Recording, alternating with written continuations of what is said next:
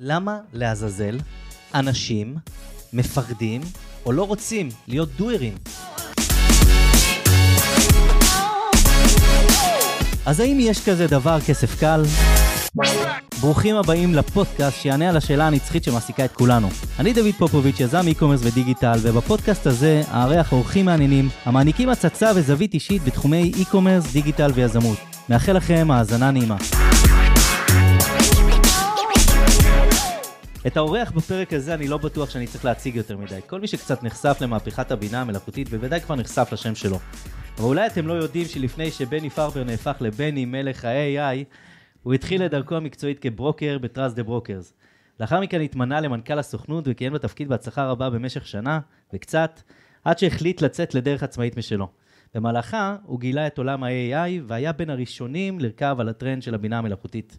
הקים קהילה בשם ChatGPT ישראל, שמונה כיום מעל 66 אלף חברים, שצורכים בשקיקה את התוכן המעניין שהוא מביא לקהילה, וכל ההספק הזה עד גיל 25, כן?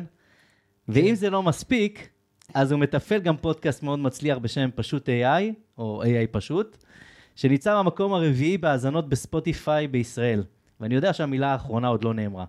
כי בני הוא מה שאנחנו מכנים בז'רגון שלנו, של המקצוענים, של היזמים, דואר אמיתי, איש אשכולות של עשייה והתמדה, ובפן האישי, ואחרי כל ההקדמה הזאת, חבר באמת קרוב מאוד, ומי שמרכיב את מעגל החברים, היזמים האישי שלי.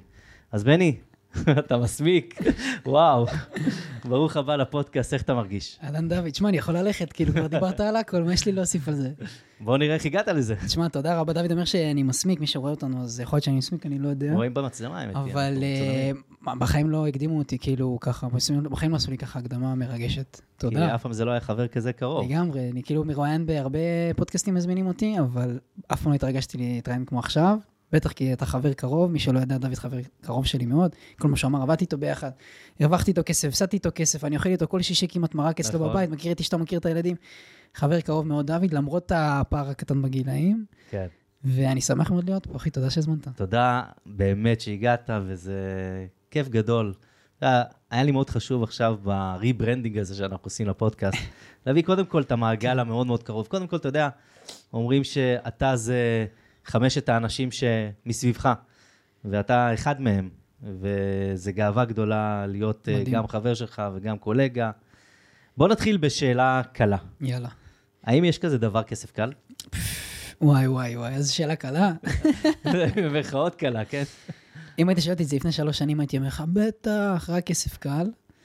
אבל היום אני יודע בוודאות שאין דבר כזה כסף קל. כסף קל זה כאילו, אה, אתה יודע, זה שם קוד כזה, סיסמה. אז מאוד תלוי מה מתכוונים כשאומרים כסף קל, אבל אה, כסף, בטח בתקופה האחרונה למדתי שכסף בהכרח צריך לעשות מעבודה קשה. לא בהכרח עבודה קשה, אבל כן מעבודות ומפעולות שמביאות ערך, וכסף קל, בסוף כל דבר שמגיע בקלות, הוא הולך בקלות, אז זה קצת גם בכסף ככה, אין מה לעשות. אז כסף קל, אני מניח שיש כסף קל, השאלה מה המחיר שאתה מוכן לשלם עבור זה. אתה אומר שזו שאלה ארוכה, ל- תשובה ארוכה לשאלה קצרה. לגמרי, חד משמעית. טוב, בוא נתחיל אה, ממשהו שלא כולם יודעים עליך. אתה אשכרה נכנסת לכלא? אתה יכול לספר מה, אמ, מה היה שם? בוא תספר קצת על השנים האחרונות שעברת, כי בני, עברת... רק מי שקרוב אליך ו- והיה צמוד אליך יודע באמת מה עברת בשנים האחרונות, שזה מדהים שמתוך נכון. הדבר הזה קמת כ... אתה יודע, כעוף החול, והצלחת להקים כ- כאלה יזמויות מעניינות. נכון, אז אתה קודם בה- בהצגה הארוכה ככה שעשית, אז עשית ממש בריף על מה שעברתי, אבל מה שהיה לפני זה, זה שהייתי בכלא. זאת אומרת, אה, לפני כמעט אה, שנתיים וחצי, במרץ, ב- למעשה 21, אני נכנסתי למעצר על סחר בסמים, גרתי בתל אביב, חייתי את החלום, הייתי ילד כזה קצת טמבל, רציתי לעשות כסף קל, בדיוק. הלכתי וסחרתי בטלגראס, הייתי שליח כזה של אה, סמים וזה, וחשבתי שגיליתי את העולם, אמרתי, בוא נשב בבית, יש עבודה יוצא, אין עבודה לא יוצא, הייתי נוסע באוטו, שומע פודקאסטים כזה של התפתחות אישית, אומר, יאללה, גיליתי את העולם, כאילו, וזה. אה, הייתי כאילו מוכר לאנשים סמים, ועד שתפסו אותי עם חומר, עם כמות גדולה של חומר, ושלחו אותי למעצר. הייתי במעצר בית המון זמן, שנה וחצי, היה מאוד מאוד קשה, ככה בעצם גם הכרתי אותך והגעתי לסוכנות, כי חיפשתי מה אני עושה מהבית, איך אני מקדם את עצמי, איך אני מתפרנס, בזמן שכל החברים שלי, זה היה, הייתי בן 22 בערך, כל החברים שלי לומדים, עובדים, מטיילים, ואני יושב בבית, אני לא יכול לצאת החוצה לשבת לקפה עם חבר, אין, אני לא יכול, אני תקוע בבית אצל ההורים. עם כל הלחץ וכל הבאסה, ולך עכשיו תחפש מה לעשות, וללמוד, לא ללמוד, ומה לעשות. אז היה לי מסע שלם של תהפוכות ובלבלות, ואם שומעים אותנו אנשים צעירים שאולי טיפה מבינים על מה אני מדבר, של מה קורה אחרי הצבא, מה עושים, לומדים, עובדים, אז שתדעו שזה קיים אצל כולם, ואצלי זה היה כמה רמות מעל, בטח כי בגלל המצב שהיה לי, ועברתי את זה. אז הכל uh, זמני והכל עובר, ואני חושב שזה חלק מאוד חשוב, אגב, בהתפתחות של בן אדם, בטח אנשים צעירים, של לעבור את הבלבול הזה, של מה עושים עכשיו, מה עושים אחרי, זה מאוד חשוב, שם אתה לומד הכי הרבה על עצמך, מה אתה אוהב יותר, מה אתה אוהב פחות, איך אתה רגיל לעבוד מול אנשים, או לא לעבוד מול אנשים, כל אחד והכיוון שלו. וזו הייתה תקופה כזאת מאוד מאוד חשובה, והיום אני גאה, היום אני גאה שזה הסיפור שעומד מאחוריי. אמ, שבאמת הייתי, בכלא הייתי מעצר, הייתי במקום מאוד נמוך, אני מקווה גם שהכי נמוך שיהיה לי בחיים. ומשם הצלחתי לגדול, כאילו, אני עדיין גודל, אני עדיין בהכי גדילה, יש שיגידו מסיבית, אבל אני לגמרי עדיין בדרך שלי, אני עדיין לא בלמעלה שיכול לבוא ולהגיד, הנה, תראו איפה הייתי, איפה אני היום. בתחילת הדרך, כן, אתה בן 25. לגמרי. התחלת... ו-24, כן, עוד חודש, האמת חמש. נכון, אני כבר, אתה יודע, אני כבר ב-25 בחגיגות יום הולדת שלך. אה, יכול להיות שהפרק הזה יצא באמת עד אז. אה, אז כן, אז אה, אני שמח שזאת חלק מהדרך שלי, שעד היום אני בעצם משלם עליה מחירים. מה המחירים שאתה משלם עליה? לא מזמן... לא מזמן היה לי גזר דין, שמי שלא יודע, גזר דין זה בעצם המשפט הכי חשוב, הוא בעצם קובע מה העונש. כל מה שעברתי בשנה וחצי, בשנתיים האחרונות, זה היה ההכנה לעונש. כל המעצר בית, כל ההגבלות למיניהם, אה, כל זה, עד שבעצם הגיע גזר דין במרץ האחרון, מרץ 23, היה לי אה, גזר דין. אה, היה רגע מאוד מאוד מרגש. ככה ההורים באו, חברים באו, וכזה דמעתי ובכיתי בלי סוף, כי זה שנתיים שכזה מתכנסות לרגע אחד של 40 דקות של משפט שקובע הכל, ובעצם קיבלתי עבודות שירות, זה העונש שאני צריך לבצע, זה מיין עבודות שירות בזמנך כזה. כאילו מתי שאתה יכול תגיע, מתי שאתה לא יכול אל תגיע, אתה צריך לסיים את זה בזמן מסוים, בשנה, ויש לך, נותנים לך איקס מסוים של שעות, אני קיבלתי 450 שעות, שזה הכי הרבה שאפשר בעונש הזה, שנקרא בעצם של"צים, שזה עבודות שירות כאילו בזמנך כזה. אה, הייתי צריך לקבל עבודות שירות, שעבודות שירות זה משרה מלאה, מ-8 עד 5, קבוע ככה חצי שנה לפחות, בלי כסף כמובן, בחינם. אז uh, קיבלתי את הרע במיעוטו נקרא לזה, כי אם זה היה קורה, הייתי מקבל, הייתי מקבל עבודות שירות, אז לא היה לא קהילה ולא AI ולא כלום, הייתי פשוט נעלם לחצי שנה, ואז לא יודע מה הייתי עושה. אנחנו לאורך הקמת גו uh, הייבריד, כן. uh, צריך להזכיר שהיינו נכון. שותפים uh, לסטארט-אפ שנשארנו בו, זי ואני. נכון. כי היינו נאל... נאלצנו למעשה לוותר עליך, כי לא ידענו מה יהיה העונש, ואנחנו נכון. היינו בתהליכים של גיוס משקיעים. איך הייתה התחושה שלך, כאילו לבוא, להקים את גו הייבריד מאפס? מדהים. את הסטארט-אפ הזה, ו... ופתאום, אתה יודע, להיות לפני משפט, ואנחנו באים אליך ואומרים, בני, תקשיב, אנחנו נצטרך לקבל פה החלטות uh, מאוד קשות. קשות. לגמרי. Um, אז זו שאלה uh, מדהימה, כי באמת היינו שותפים ביחד, שלושתנו הקמנו סטארט-אפ שהאמנו בו מאוד, ואנחנו ככה היינו אינטואיט לגמרי, השקענו כסף, זמן, אנרגיה, הכל. והמצב שלי היה ידוע לכולם, זאת אומרת, גם עוד מאז לא באמת ידענו מה יהיה עם בני, אבל ידענו שיהיה משהו מתישהו, ואז הגיע המשהו הזה, והחלטנו את ההחלטה הזאת ביחד, זה היה מאוד מאוד קשה, לי אישית, היה לי מאוד קשה, כי אתה לוקח עסק, פרויקט, בין הראשונים שעשיתי בחיים, כן? ומאוד גם שמחתי לעשות את זה איתך, שלך יש את הניסיון, ולי ולזיו יש פחות, אז זה כזה קצת uh, סוגר כזה את המעגל. וזה עסק ראשון שאתה בונה, סטארט-אפ שאתה מאמין בו, ואתה משקיע בו כסף וזמן והכל, ועושה רק את זה. ואז אתה עוזב בגלל משהו שלא באחריותך בכלל, לא, שהוא לא באחריות אף אחד, כאילו, אף אחד לא רצה שאני אעזוב. חשוב להגיד, כולנו לא רצינו, רצינו כולנו רצינו שאני אשאר, וגם אני, וגם כולם, וגם אתם, אבל uh, מכורח הנסיבות, uh, בגלל שבעצם הייתי צריך להיעלם לתקופה, והיה לי, לא ברור מה יהיה, עבודות שירות, לא עבודות שירות, יש, גם כלא היה על הפרק, גם כלא היה על mm, הפרק, חשוב, לי לה, לגמרי. חשוב להגיד, זאת uh, מעצר, ו... אז היה המון חוסר ודאות, וברגע שקיבלנו את ההחלטה הזאת, היה לי מאוד קשה לעכל את זה, שיהיה עסק שהולך להצליח בלעדיי, שאני הקמתי אותו. ומצד שני, גם ידעתי מאוד לפרגן. ואחרי איזה שבוע בערך, אפילו הרגשתי מעין תחושת הקלה של... אה, בסוף שותפות זה, זה כיף וזה אחלה, אבל זה, זה מחייב. ופעם ראשונה שאני קם בבוקר אחרי תקופה ארוכה של שותפות, ואני עושה מה שבא לי. רוצה להקים קהילה, תקים קהילה, לא רוצה להקים קהילה. עכשיו, זה לא ש... חשוב להגיד, אנחנו חברים טובים, אני, אה, זיו ודוד, זה לא שהיינו רבים בזה, כי יש שותפויות לא טובות. היה לנו שותפות מעולה, אבל כל פעם יש שלוש דעות, וכל פעם, אוקיי, מה נעשה עכשיו, ובוא נחשוב, שזה בסדר. אבל זה קצב אחר פשוט של עבודה, וזה גם משהו שלמדתי על עצמי, שברגע שעזבתי את השותפות, אהבתי מאוד לעבוד לבד, ופתאום אני עושה דברים בלי דעות של אחרים, שאני לא יודע אם זה טוב או רע, אבל אני פשוט עושה את זה. ואם טעיתי, אז טעיתי, ואם אה, לא טעיתי, מגניב, אז עשיתי את זה פשוט בקצב שלי. אז גם למדתי אה, על זה מאוד, ש... שיש גם משהו טוב בלעבוד לבד. היום אני עובד לבד, אני כן עושה שת"פים קטנים כאלה פה ואחרים עם אנשים, זה לא שאני עובד אה, לבד, יאללה, דברו איתי, אני תמיד אוהב לשמוע הזדמנויות ו... ואופציות, תמיד תמיד. אבל לפחות עכשיו אני מבין מה יותר טוב לי, ואיך אני אוהב לעבוד, ובאיזה קצב אני אוהב לעבוד. הנה, נגיד עכשיו טסתי לחו"ל, עכשיו חזרתי, ושבוע כזה לא היה כלום, ועכשיו אני כזה קצת בירידת מתח, ובסדר, ואני אחזור, אני יודע שאני אחזור לזה. ואין לי שום התחייבות לאף אחד, אין לי שום דין וחשבון שאני צריך לתת לאף אחד, בין אם זה שותף, בין אם זה בוס או משהו כזה. אמ, וזהו, אז זה היה לי חוויה מאוד מלמדת ומאוד חשובה, גו היבריד, וזה...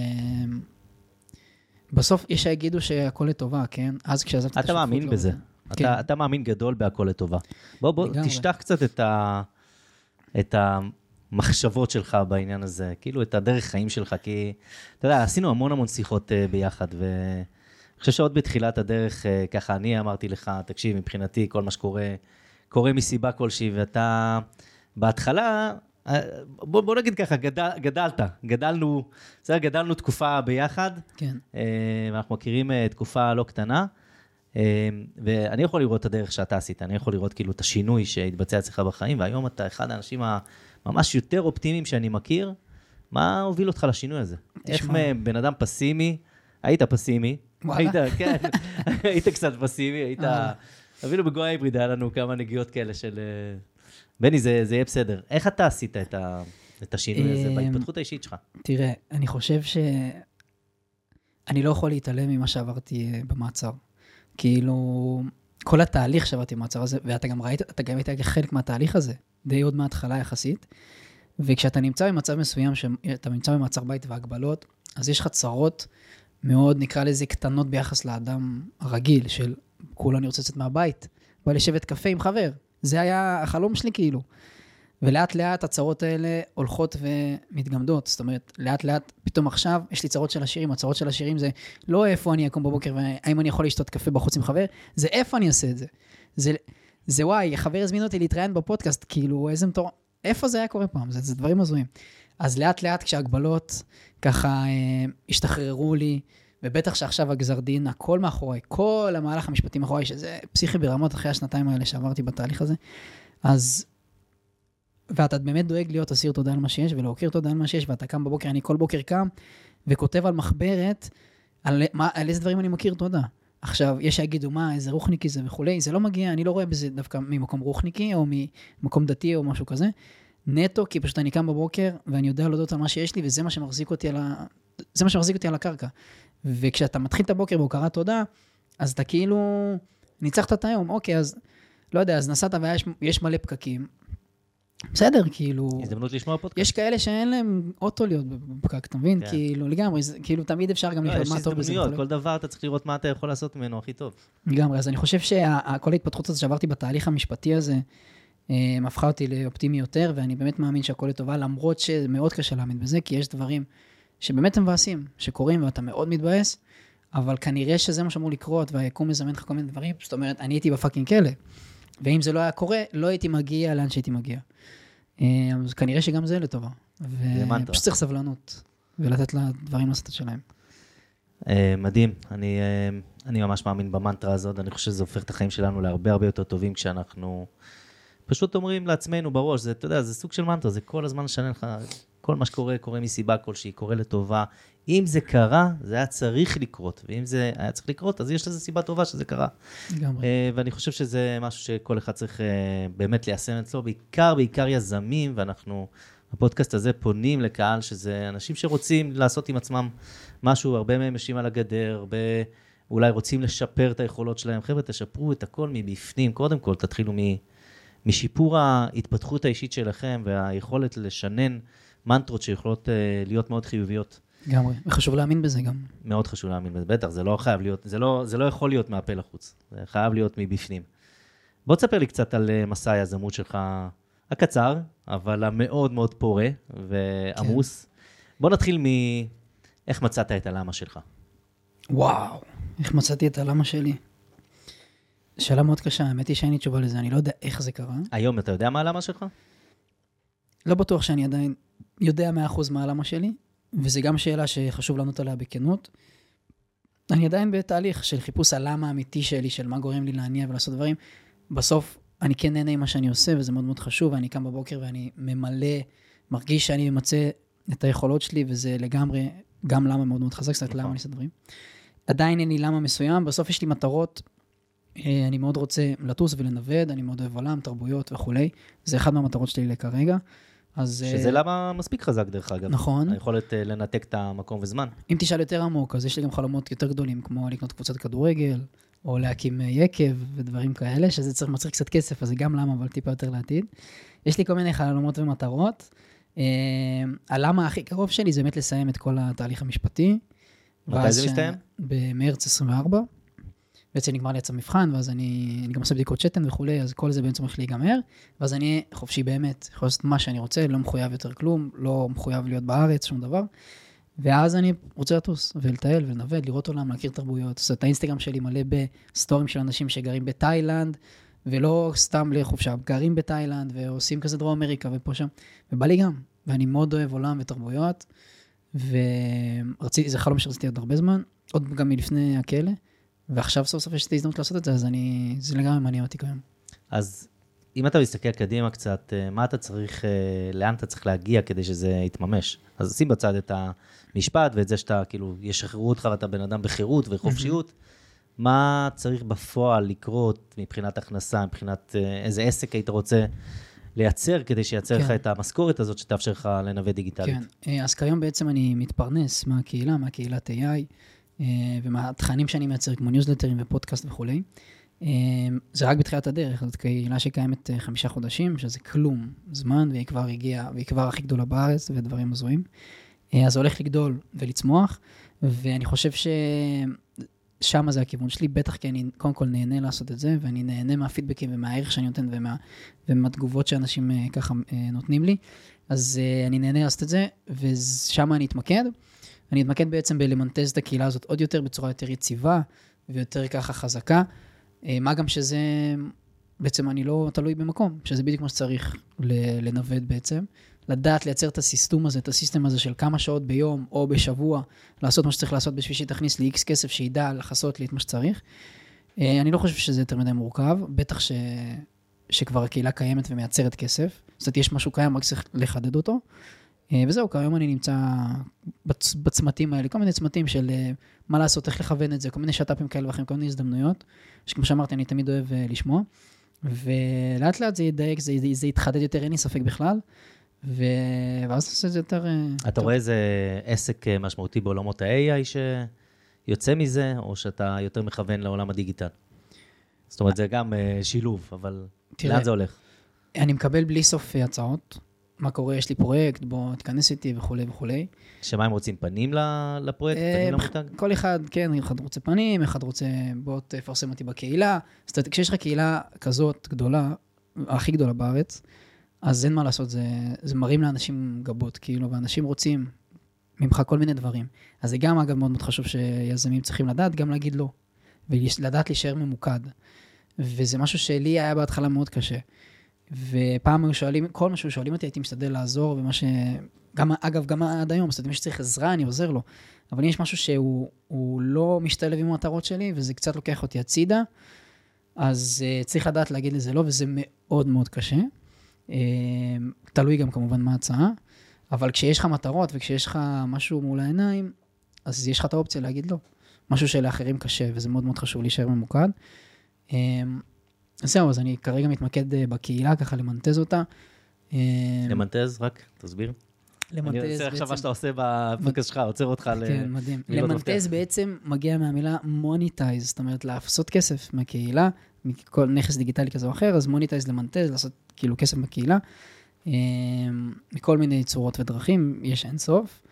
רק על זה אפשר... איך מייצרים, אה, בוא, סתם טיפ קטן למי שכרגע יש לו קהילה ועוד לא מייצר ממנה כסף, עוד אין מוניטיזציה, מה הטיפ שלך? קודם כל חשוב להבין שקהילה אה, בסוף, היא, לא רוצה להגיד רק, אבל היא בעיקר מוצר חשיפה. אוקיי, זאת אומרת, הכלי שלכם הוא חשיפה. כאשר לי יש בקהילה 67 אלף חברים, ומי שרוצה לפרסם איזשהו מוצר שקשור לאנשי הקהילה, אוקיי? במקרה שלי, אנשים שאוהבים AI, בינה מלאכותית, אז הוא בהכרח זוכה לחשיפה של עשרות אלפי אנשים. אני לא אומר כל ה-67, יש נתונים גם לזה, כמה פוסטים מגיעים לכל חשיפה וכולי, והחשיפה הזאת יכולה להיות שווה כסף. אז זו דרך אחת להרוויח כסף uh, מקהילה. אז הפכת למעשה את הקהילה למין uh, מ, uh, מדיה, אוקיי? פלטפורמת מדיה. זה לא בדיוק ככה, כאילו זה לא, עכשיו, עכשיו, לא הפכתי את זה ללוח פרסום, זה לא איזה לוח מודעות, חלילה, אין שם ספאם וכזה. הכל מאוד מדויק, הכל מאוד... מבחינה מוניטיזציה, אתה מייצר מזה כאילו לגמרי. מדיה דיגיטלית שמאפשרת לפרסם שם. הכל מאוד מדויק, אין יותר מדי ספאם, אם תיכנס לקהילה שלה, אתה לא תראה פרסומות בלי סוף, אתה אולי תראה פרסומת פעם בשבוע, וגם זה של איזשהו קורס שמאוד מאוד רלוונטי לקהילה, ולא סתם, לא יודע מה, תעשו לי לייק בעמוד. Mm-hmm. זו דרך אחת, כן? יש עוד המון דרכים, כמו אפיליאציה, ויש לי גם ניוזלטר עם אה, גם אלפי אה, עוקבים וקוראים, וגם פודקאסט. כל זה בעצם להבין שיש פה מוצרים של חשיפה. אה, וזהו, יש אנשים שגם מזכירים את, ה, את הבאנר נושא של הקהילה, ממש, כי זה כאילו לוח מודעות כזה, כמו אה, שלט חוצות. שטח פרסומי. לגמרי. אז את זה אני לא עושה, כי לדעתי זה זול, זה קצת מוזיל את הקהילה, אבל יש המון דרכים כאילו אחרות לעשות את זה. אה, וכמובן, הכי חשוב בסוף זה לתת ערך אמיתי לקהילה, ככה שאנשים ירצו להישאר ולהיות בקהילה. וזהו, ולא בכדי, לא סתם אני הקהילה הכי גדולה, ויש שיגידו הכי איכותית בארץ, בחמישה חודשים, עקפתי גדולות ממני. מה עשית? מה הוביל אותך ל... אתה יכול... יש לך את הדבר הזה כאילו בסוג של מתודה? אתה יודע, אתה יודע להגיד, אוקיי, באופן שיטתי, אם תעשו 1, 2, 3, 4, יהיה לכם קהילה של 67 אלף בתוך uh, חמישה חודשים. אתה יודע לשים את זה בתבנית? תראה, אמ, או שזה גם, יש, דרך אגב, הטרנד אולי. יש מעין תבנית, אבל קשה לי להאמין שמישהו באמת יגיע לכמויות כאלה של אנשים. תוך חמישה חודשים, כי אין מה לעשות, אי אפשר להתעלם מההייפ ומהתחום ושהכול חם וכולם, לא משנה איפה אתה הולך ברחוב, אתה שומע אנשים מדברים על צ'אט GPT.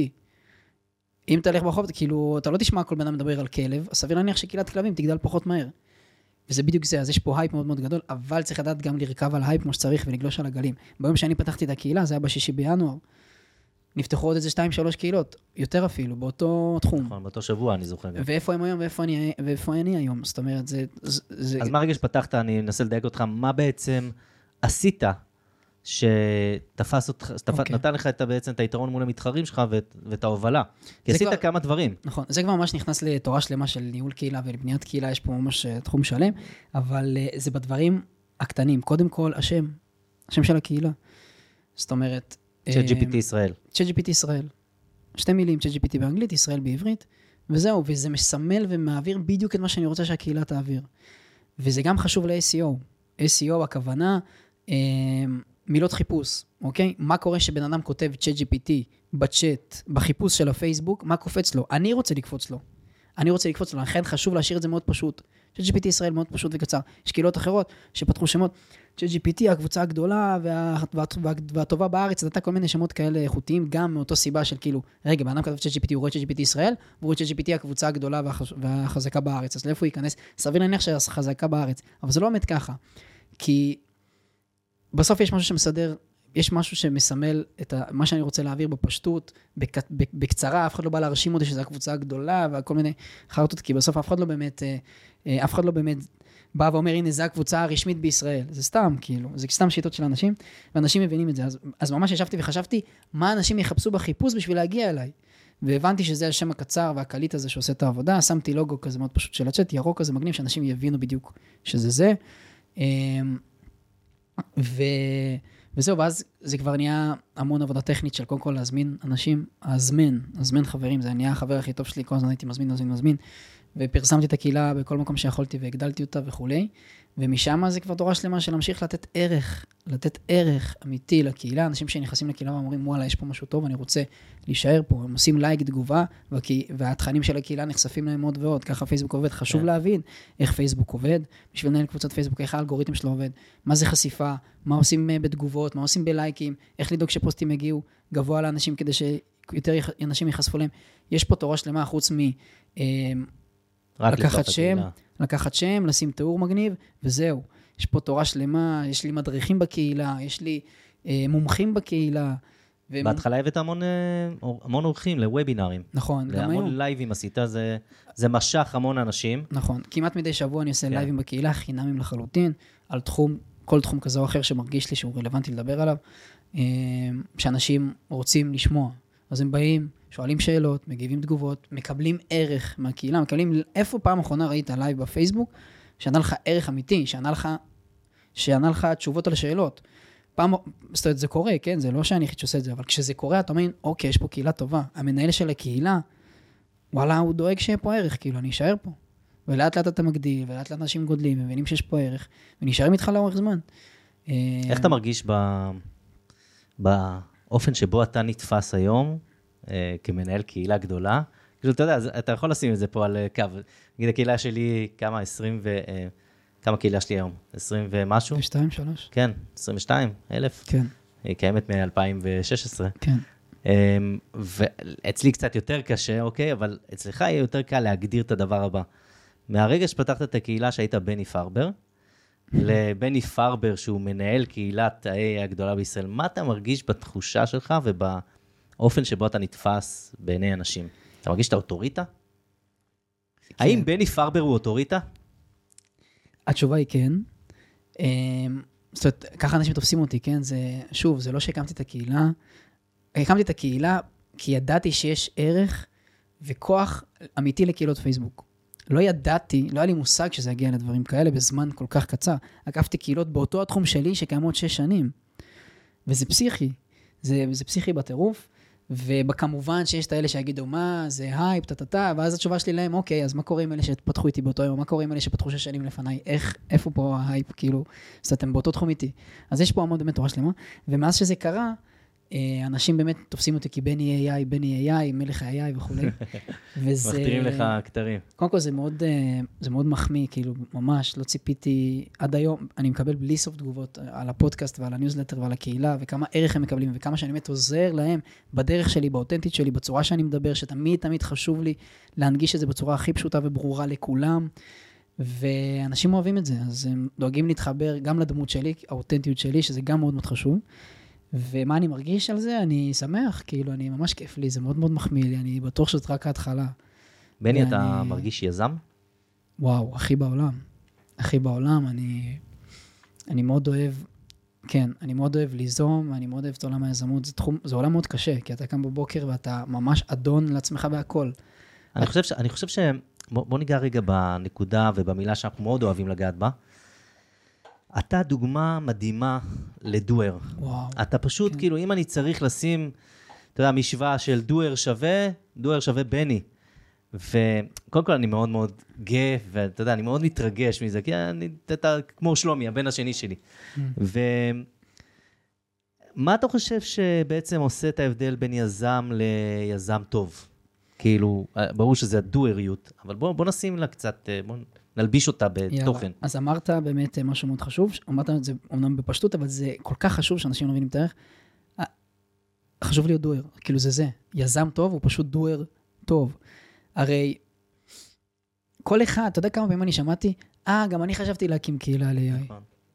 אה, גם אני חשבתי לעשות פודקאסט על AI. אתה יודע כמה פעמים כאלה אני שמעתי? ואני עשיתי, וה- והוא לא עשה, וזה ההבדל. וזה קרה לי כל כך, גם לי פעם היה הרבה פעמים, וואי, איך לא עשיתי את זה פעם ככה, חשבתי לעשות ולא עשיתי. אז הפעם קמתי ועשיתי.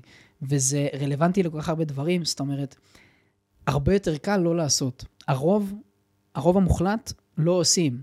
אז כל מה שצריך לעשות זה פשוט לעשות. זה עד כדי כך פשוט, ובטח בחצי שנה האחרונה אני הבנתי את זה לגמרי, כמה, כמה זה ניתן דוגמה. אני מנהל היום ניוזלטר שבוע... ש... סליחה. אני מנהל היום ניוזלטר שבועי, כל יום שלישי, בשעה שלוש וחצי, אני שולח למדוורים שלי ניוזלטר שבועי על עולם ה-AI, חדשות ועדכונים, כלים חדשים לשימוש, טיפים, אה, מסקנות שלי, כל מיני דברים כאלה, המון המון ערך אמיתי וטוב. אני יושב על כל ניוזלטר משהו כמו שעתיים, שלוש, וכותב אותו כל שלישי קבוע. יש כבר 18 מיילים שיצאו, זאת אומרת, זה 18 שבועות, זה כבר כמה חודשים. ובתחילת ינואר פנה אלי בחור, שאני גם מאוד מעריך ככה מעולם הדיגיטל, וזה אומר לי, תקשיב, אתה חייב לפתוח ניוזלטר על AI. אמרתי לו, אחי, עזוב אותי, איזה ניוזלטר? אין, אין לי כוח. אני לא יודע איך לייצר דף נחיתה. אני לא יודע עכשיו עד שאני אמצא מערכת דיוור, עזוב, אין לי כוח, אני לא עושה את זה. אני אספר גם שזה היה כשפתחת את הקהילה. כן, ברור, אני אספר, אני אספר. אבל זה, זה נכון לכל דבר. נכון, ואז אותו בחור ישב לי על ראש, תקשיב, אתה חייב, אין את זה כזה בארץ, אתה תהיה הכי גדול, אתה תתה עניינים. אמרתי לו, תקשיב, עזוב אותי, אין לי כוח, אני לא יודע איך לגשת לזה, אני לא יודע מה לעשות וכולי, זה היה ביום חמישי. יום אחרי זה, יום שישי בצהריים, נסעתי למשרד, הלכתי ופתחתי אה, דף נחיתה, הלכתי ופתחתי אה, מערכת דיבור, זה היה גם מערכת דיבור שלך כן, בהתחלה, הלכתי והתחברתי. וחפרתי לך, בוא תחבר לי, תעזור לי, וזה טה-טה-טה. ו... וזהו, ויום שלישי הקרוב יצא המייל הראשון. ואני ישבתי ואמרתי, אין לי כוח, לא רוצה, עזוב אותי, אני עצלן. וזה ההבדל. הייתי יכול לבוא, להישאר ולהגיד לי ולהיות עצלן, אבל הבנתי את הערך שיש פה, הבנתי את הראשוניות שאני יכול, הבנתי מה אני יכול להרוויח מזה, והלכתי והרמתי ניוזלטר למרות החוסר חשק ולמרות ה, ה, ה, החוסר הבנה במשהו, אז אתה תשב ותלמד איך לעשות את זה.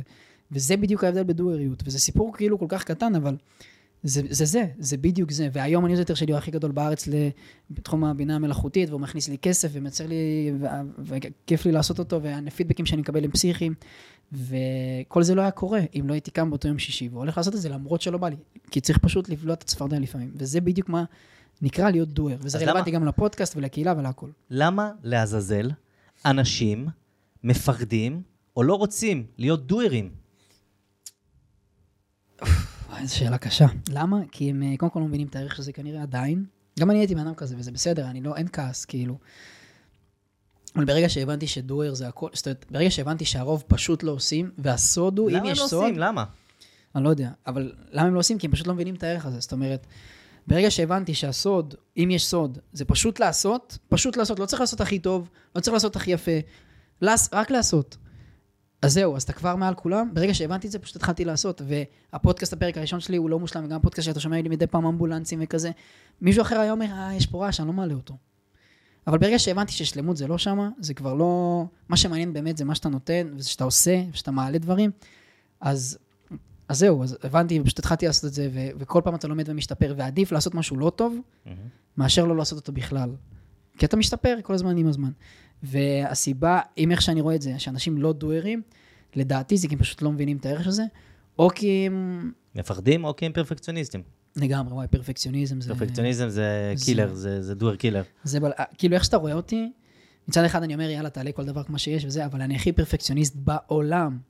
ועדיין, אני מעלה תכנים שלפעמים הם לא מדויקים, כי מבחינתי זה מושלם. מבחינתי זה מושלם, להעלות תוכן כמו שהוא, זה מושלם. ואנשים ששמעו פה את הפודקאסט שלי, אז כן, כמו שאמרתי, יש לפעמים דברים שצריך לערוך, ופתאום איזה רעש של אמבולנס, שאני מקבל על זה הערות, ואני עובד ומשתפר תמיד על מה שאפשר. אבל אני מעדיף לעשות את זה מאשר לא לעשות כלום. ומבחינתי להעלות משהו, גם אם הוא לא מושלם, זה השלמות. וגם בקהילה אני מאוד דייקן, ואני מאוד אה, אה, קנאי לזמן שלי רגע, תחזור על המשפט הזה. אתה חייב לחזור על המשפט הזה. שמה? גם אם לא לעשות משהו מושלם, זה השלמות. יפה, אהבתי. זה המשפט שלך, אני חוזר עליו פשוט. נכון. גם אם אתה לא עושה משהו מושלם, זה השלמות. מבחינתי, לעשות משהו, גם אם הוא לא מושלם, זה השלמות. יפה, זה הפרפקציוניזם. משפט טוב. ו... והפרפקציוניזם, אתה יודע, יש רמות של פרפקציוניזם, במקומות אחרים זה מופיע לי ברמה אחרת, במקומות אחרים זה מופיע לי ברמה אחרת, ואני מאוד קנאי ודייקן לזמן שלי, כל מה שאני עושה, אני עושה בדיוק רב, למרות שלפעמים זה לא נראה ככה. אמ, הכל אצלי מלאכת מחשבת, הכל אצלי מחושב מראש, ו... וזה גם בא לחלק מידי ביטוי של דו-עיריות, זאת אומרת, אני יושב וחושב ובדיוק מבין מה לעשות, ותמיד בוחן את הדברים. ו... ובסוף הכל תמיד מתחיל בדו-עיריות, בלקום בבוקר ולעשות, רק לעשות. זה וצריך- ככה, וצריך. מוטיבציה לזה. צריך מוטיבציה לעשות, ואחר כך אה, ההתמדה זה... זה החלק הקשה, בדיוק. חד משמעית. דיברנו על זה בפרק הקודם עם שלומי. עם שלומי? אה, שלומי אלוף. הוא הסביר מאוד מאוד יפה איך הוא רואה... שלומי, אני רואה את שלומי ואני מקנא בו, שהוא בן 18, כן. ואיפה אני הייתי בגיל 18. אז מה אני אגיד? אני התחלתי בגיל 37. כן. לא, כי כששומעים, אומרים, אה, בן 25, איזה כיף לו, טה-טה-טה, אז יש גם, אז תחשבו מה זה שלומי. כן. ורוני בת 14, והיא כבר עכשיו מתחילה את כן. הכיוון שלה. לגמרי. תגיד, מי נתן לך השראה לצאת למסע יזמות כזה? מאיפה מקורות ההשראה שלך? לא גדלת בבית של יזמים, וואו. מה היה הרעב שם? וואו. אה, שאלה קשה. אין לי, אני לא חושב שיש לי איזושהי דמות אה, ככה שאני יודע לשים עליו את האצבע, כי אני זוכר, עוד מגיל 16, הייתי הולך ומרים מסיבות. הייתי יזם עוד אז. נכון. ולא הייתי רואה בזה כיזמות. כאילו הייתי רואה בזה משהו שאני כל כך, שאני מאוד אוהב, לאנשים יש צורך, אני יודע לתת להם מענה, ואני אתן להם מענה, ואני גם מרוויח על זה כסף. לא ראיתי בזה איזשהו שם קוד כותרת ליזם או בעל עסק וזה, אבל מאז כבר הייתי עושה את זה, מאז זה משך אותי לתת ערך לאנשים. הסיפוק שאתה מקבל מהפידבקים על דברים שאתה עושה, שאתה בונה יש מאין, זה דברים שאי אפשר לתאר במילים. עד היום, עד היום, שאני מקבל תגובות, ואני מקבל באמת כמעט כל יום, מרגש אותי כל פעם מחדש. לקבל תגובה אותנטית מאנשים שהשקיעו זמן וכתבו לי, תקשיב, הפודקאסט שלך לימד אותי ככה וככה, זה מרגש. וזה לדעתי הדלק שלי. אין איזה בן אדם שאני יודע לשים עליו את האצבע, שככה הוא המודל השראה שלי של יזמות. כן, יש אנשים שמודל השראה שלי במטרות אחרות, לאיפה הייתי רוצה להגיע מבחינת אה, יכול, מטרות ודברים כאלה. אמ, אבל את היזמות, אה, אני חושב שהתחלתי די עצמי עם האופי שלי, שתמיד ידעתי ככה לתת מענה לאנשים, על הצרכים שלהם ודברים כאלה. בוא נדבר קצת אה, מקצועית כמומחה AI, בסדר? מה. מה השוס הגדול, בני? מה השוס הגדול ב-AI שהוא כזה בהייפ וכולם עושים ממנו כל כך הרבה רעש? תראה. אבל אה, שנייה, בוא, רגע לפני, אוקיי. אני עושה לך את מעשה בני. יאללה. תן קצת הסבר למי שנתקל פעם ראשונה במונח בינה מלאכותית. יפה. קודם כל, קשה לי מאוד להאמין אם יש מישהו שלא שמע עדיין בטעות, אבל כמובן שאני אסביר. בינה מלאכותית היא למעשה, או באנגלית AI, artificial intelligence, היא למעשה בינה, אינטליגנציה של מכונות, אוקיי? זאת מכונה שיודעת ללמוד, אוקיי? לצורך העניין, עכשיו אנחנו מדברים לתוך מיקרופון. מיקרופון זה מכונה לכל דבר, היא פשוט מכונה שלא יודעת ללמוד. היא מכונה כמו שהיא יודע להקליט, וזה מה שהוא יודע לעשות. מיקרו אותו דבר, מיקרו יודע לחמם אוכל, וזה מה שיודע לעשות, פשוט בינה רגילה. לאחרונה נחשפנו כולנו לבינה, סוג חדש של טכנולוגיה, סוג חדש של בינה של מכונות, של מכונות מאוד מאוד חכמות, שיודעות ללמוד גם אותך ויודעות ללמוד בכללי כל פעם מחדש, והן כל פעם נהיות יותר ויותר חכמות. הדוגמה הכי טובה והכי אה, פופולרית לאחרונה, זה כלי שנקרא ChatGPT, שזה למעשה צ'טבוט, ממש צ'טבוט כמו שאתם מדברים, לא יודע מה, באפליקציה בבנק. וואטסאפ. כן? שאתם עונים לו, והוא פשוט יודע הכל. זאת אומרת, אתם כותבים לו, תייצר לי בבקשה תחזית עסקית לעסק, והוא יודע לעשות את זה. תייצר לי בבקשה אסטרטגיה שיווקית לעסק, והוא יודע לעשות את זה. תבנה לי בבקשה מתכון לפסטה בולונז, והוא יודע לעשות את זה, אוקיי? הדרך הכי טובה להבין על מה אני מדבר היא פשוט לדבר איתו, עם הצ'אט, עד כמה הוא חכם, עד כמה זה פסיכי, משהו, הרמה שהוא יודע לענות, והצורה שזה מונגש לציבור. אה, פשוט לרשום את GPT בגוגל ואתם תגיעו לזה, זה חינמי לגמרי. אה, אז אתם מוזמנים לנסות. וזאת כמובן, רק, זה רק דוגמה אחת, כאילו יש עוד כל כך הרבה כלים שאתה יכול לרשום לו, אתה יוצר לי סרטון על, לא יודע מה, על מיקרוגל, והוא פשוט יוצר לך סרטון, יש מאין. אה, אז בחצי שנה האחרונה, בעצם מסוף דצמבר, ינואר האחרון, כולן, זה נהיה הייפ כל כך גדול סביב זה, בגלל הסיבה שזה נהיה נגיש לכל הציבור. בינה מלאכותית, הטכנולוגיה קיימת המון זמן, משנות ה-70-80, אוקיי?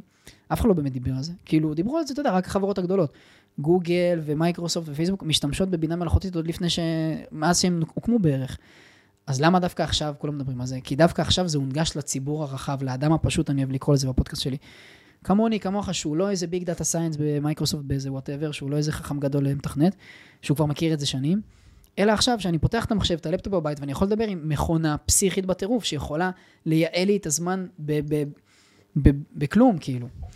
וברגע שזה נהיה זמין לכולם, אמ, הציבור אמר את שלו, כאילו כל המשתמשים בזה, זה שבר כל CA משתמשים אה, של כל תוכנה אחרת אה, בהיסטוריה, כאילו. ו... והציבור מבין שיש פה משהו פסיכי עכשיו. יש המון הייפים, זאת אומרת, הייפ תמיד זה משהו שבא והולך. הקריפטו היה הייפ, ה-NFT היה הייפ גדול, מי שזוכר. dropshipping היה הייפ. לגמרי. ו... אז באה השאלה ואומרת, אוקיי, אז מה ההבדל של זה, אם בכלל יש הבדל, של ההייפ הזה של AI מ-NFT, או מהייפ אחר שכבר לא קיים, שכבר חצי מת.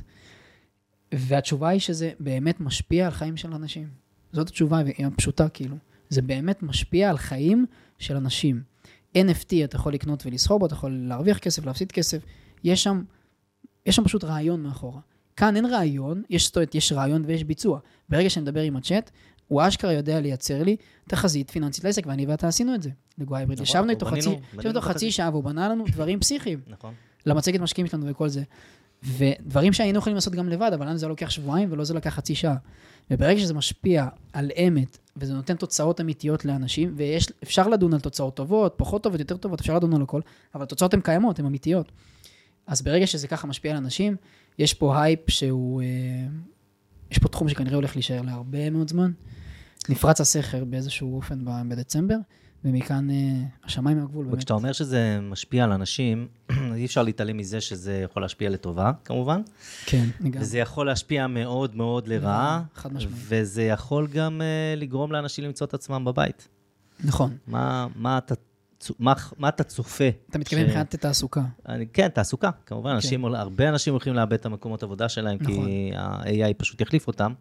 כבר היום, אה, הרבה מעצבים כבר לא מקבלים עבודה בגלל אה, מידג'רני, אה, או בזכות מידג'רני, יגידו כאלה שזה נכון. הציל להם את החיים, אז אה, באמת לשני הכיוונים. אותי מעניין לדעת מה אתה חוזה, מה העתיד צופן לנו בעניין הזה. תראה, אין ספק ש-AI הולך להשפיע על שוק התעסוקה משמעותית. הקלטתי על זה גם פרק אה, אצלי בפודקאסט, פרק 6, אתם מוזמנים. אה, הרחבנו על זה ממש. אבל זה הרבה יותר עמוק מג'רני הולך להעלים כביכול, לא, להעלים כביכול מעצבים, או ש-GPT הולך להעלים כותבי תוכן, זה הרבה יותר עמוק מזה. קודם כל, אני, אני אתחיל ואומר, ואני אגיד שאני אני לא כזה פסימי, כמו שכולם, אני לא חושב שזה הולך להחליף מעצבים, אני לא חושב שזה הולך להחליף, קופירייטרים, זה פשוט הולך לחדד או לדייק את התחום הזה. אוקיי, ספציפית, אם נדבר על מעצבים וזה. אני שמעתי משפט מאוד מאוד חזק, הייתי בכנס e-commerce, כן. אה, ראית, ראית את הסטורי הזה. ברור. אז מישהי שם על הבמה אמרה משפט מדהים. זה לא ה Chat GPT שהולך להחליף אותך. זה אותו מומחה, מקצוען, שיודע לתפעל את ה Chat GPT, או את אותו AI, נכון. שידע להחליף אותך. זה בדיוק זה, וזה נכון מאוד.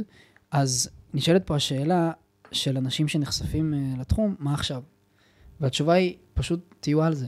פשוט ללמוד ולח, ולחקור וללמוד. אני, שוב, כמו שאמרתי, אני לא פסימי, אני חושב שעוד חצי שנה, אני לא חושב שעוד חצי שנה כל המקצועות הולכות להיעלם וכולי. אה, יש בזה המון עומק, וזה הרבה יותר עמוק מסתם, מג'רני, יש פה דברים שבכלל אנחנו לא חושבים. IBM, חברה מאוד גדולה, פרסמה לפני בערך שבועיים, שהם בריש גלי, הם אמרו, אנחנו מפטרים 8,000 עובדים של HR, משאבי אנוש, במטרה להחליף אותם ב-AI. אני חושב שזו פעם ראשונה שחברה כזאת גדולה וואו. פיטרה בגלל AI, וזה כן משהו שצריך לשים עליו את הלב ואת האצבע, אבל זה הולך לשנות את האנושות בצורה דרסטית, הרבה יותר עמוק מסתם איפה אנחנו הולכים לעבוד. יש מצב שאנחנו בכלל לא הולכים לעבוד, ולא יודע, הרובוטים ישרתו אותנו, יש כל כך הרבה כיוונים לזה, ויש כל כך הרבה כיוונים לחשוב עליהם, שזה לא סתם, וואי, איפה אני אעבוד ואיפה אני ארוויח כסף, זה הרבה יותר עמוק מזה, ולכן חשוב להיות על זה כל הזמן, לחקור וללמוד ולהבין מה לעשות. המשפט שאמרת הוא נכון. חשוב מאוד, בשביל להישאר רלוונטי בעולם הזה, להבין איך אני לוקח את ה-AI לטובתי, איך אני מאמץ אותו. אני אתן לך אנקדוטה אה, גם שקשורה לזה. בשנות ה-80, קצת לפני שנולדתי, נכנסו הכספומטים לבנקים, בסדר? כספומט. היום, מה זה כספומט? מי לא מכיר כספומט? וכולם היום, אמרו... היום הם נעלמים, דרך אגב. יפה. וכולם אמרו, בואנה, לא יהיה בנקאים יותר. מי צריך בנקאים? כל הבנקאים פחדו, מה, כי פעם היית הולך, מוציא כסף מזומן מהבנקאים, מהבן אדם. ואז כספומט, מי צריך בנקאים? אבל תראה, אנחנו 50 שנה אחרי, ועדיין יש בנקאים, איך זה יכול להיות? כנראה שיש סיבה אחרת להביא בנקאים שיעשו דברים אחרים, זה בדיוק מה שהולך להיות. מקצועות לא הולכות להיעלם, סתם ככה. זאת אומרת, מקצועות כן הולכים להיעלם, אבל לפני כן יהיה שינויים, ויהיה ככה אה, איזה שיפטים כאלה ואחרים בכל התחומים, כי עד היום, הנה, יש בנקאים שאומנם גם מוציאים כסף אגב, בסכומים גדולים, אבל גם עושים המון דברים אחרים. אז, אה, אז לא הייתי ככה רץ וצועק באיזה, וואי, הולכים להיעלם כל המקצועות הזה. הולכים להיעלם מקצועות, אבל הולכים גם להיווצר מקצועות חדשים. אז אה, זה לא הכל בהכרח כזה פסימי ורע, אני להפך מאוד אופטימי. בקיצור, אני- יש פה הרבה, הרבה פוטנציאל והזדמנויות, וצריך להסתכל, כמו. תמיד, על משמעית. הטוב שבעניין, ולא להסתכל פסימי. חד משמעית. יש פה הזדמנויות באמת לייצר לעצמנו תפקידים חדשים, מקצועות חדשים, וכמו בכל דבר, מי שיהיה שם ראשון, מי שיהיה דואר, וילך וילמד את התחום, וישקיע, ויתאמץ, וייכנס לפודקאסט של בני, ולקהילה, ויקרא את הניוזלטרים, הוא כבר במקום הרבה הרבה יותר טוב, בוא נגיד מכמה? 90% מאוכלוס- מאוכלוסיית העולם? חד משמעית. אולי יותר אפילו. כן, לגמרי. אמ, אנחנו עומדים אה, ממש לפני אה, סיום, היית מאמין? די, עבר מהר, אה? חמש דקות. עבר מהר. שאלה אחרונה, ככה, אפילו לא שאלה אחרונה, בוא תסכם. תסכם ככה את הדברים, את הדרך שלך, אם אתה יכול ממש אה, המלצה אולי ליזמים בתחילת הדרך. אה, וואו. קודם כל חשוב מאוד ליהנות מהדרך. זה נשמע קלישאתי, אבל זה באמת כל כך חשוב, וזה לא כזה מורכב. אם אתם לא נהנים לעשות משהו, כנראה שזה לא בשבילכם. זה באמת כזה פשוט. ומי כמוני כמוכם מכירים את זה. זאת אומרת, אנחנו חווינו את זה בעסקים שלנו, שעזבנו ו- ו- והתפצלנו, ו- וחטפנו תביעות. לגמרי, לגמרי. אז- התביעה שלך, המשפט שלך היה באותו יום של המשפט שלי, אתה זוכר? נכון, לגמרי, התביעה של המכללה. אז חשוב מאוד לדעת ליהנות ממה שאתם עושים, הרי זה מהות היזמות. כאילו, אני קם בבוקר בשביל לעשות דברים שאני רוצה ועושים לי טוב בלב. אז זה דבר מאוד מאוד חשוב, ולהיות דורים. כאילו, לעשות דברים, לקום ולעשות. אמ, בא לי להגיד גם קצת תהיו אותנטיים, כי כאילו זאת הדרך שלי, וזה שאני אותנטי מאוד, אנשים מאוד אוהבים את זה ומתחברים אליי, אמ, אז גם תהיו אותנטיים. וכאילו, עזבו את המניירות וכזה, את הפוזה וזה, זה פחות שם כזה נראה לי. אה, זו דעתי, כן? ו... וזהו, ותנו בראש. בני, המון תודה. המון תודה תודה שהגעת. והיה תענוג כמו תמיד. לגמרי, היינו. יכולים לדבר פה עוד אה, שעות ארוכות, אבל מחר על מרק תימני, אחי. יאללה, מחר מרק. מחר. מרק. שיהיה בהצלחה לכולם, ותודה, בני. יאללה. אז תודה על ההאזנה. אם אהבתם את הפרק, אל תשכחו להגיב, לשתף, וכמובן, תדרגו בספוטיפיי. ניפגש בפרק הבא.